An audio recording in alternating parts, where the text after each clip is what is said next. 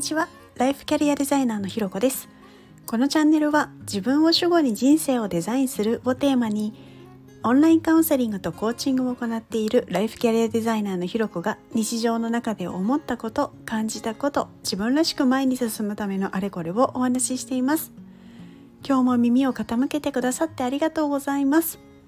今日は一生懸命はかっこいいというのをテーマにお話ししたいと思います。突然なんですがなんかこうスマートに何でもこなしちゃうあのこなしちゃう人っていうのもかっこいいなと思うんですけど一生懸命やってる人とか必死になってるやるやってる方っていうのもものすごいかっこよくないですか？こうなんか一見スマートに軽々やってるような方でも裏ではなんかものすごい泥臭く愚直にできることをやった結果だったりとか、まあ、やっていたりされるんだなっていうのにすごい最近触れることが多いんですけれど、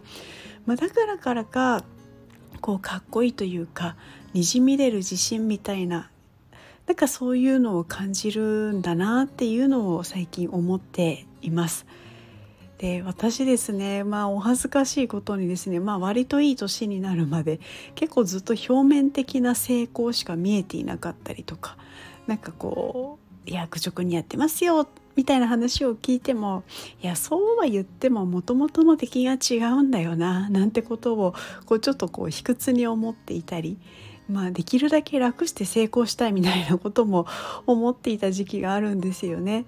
こうなのでこう成功してる人の本とか記事とか、まあ、動画とか参考にこう表面的なところだけとりあえずやってみてでうまくいかなかったら次みたいな なんかこう深く考えもせずに一発逆転を狙っているみたいなところもあのありました。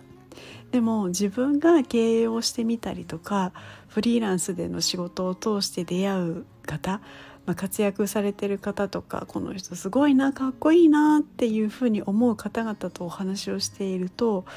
まあそれはもうびっくりするぐらい目の前のことに本当全力投球ででできることから本当にこうコツコツコツコツ愚直にやられているんですよね。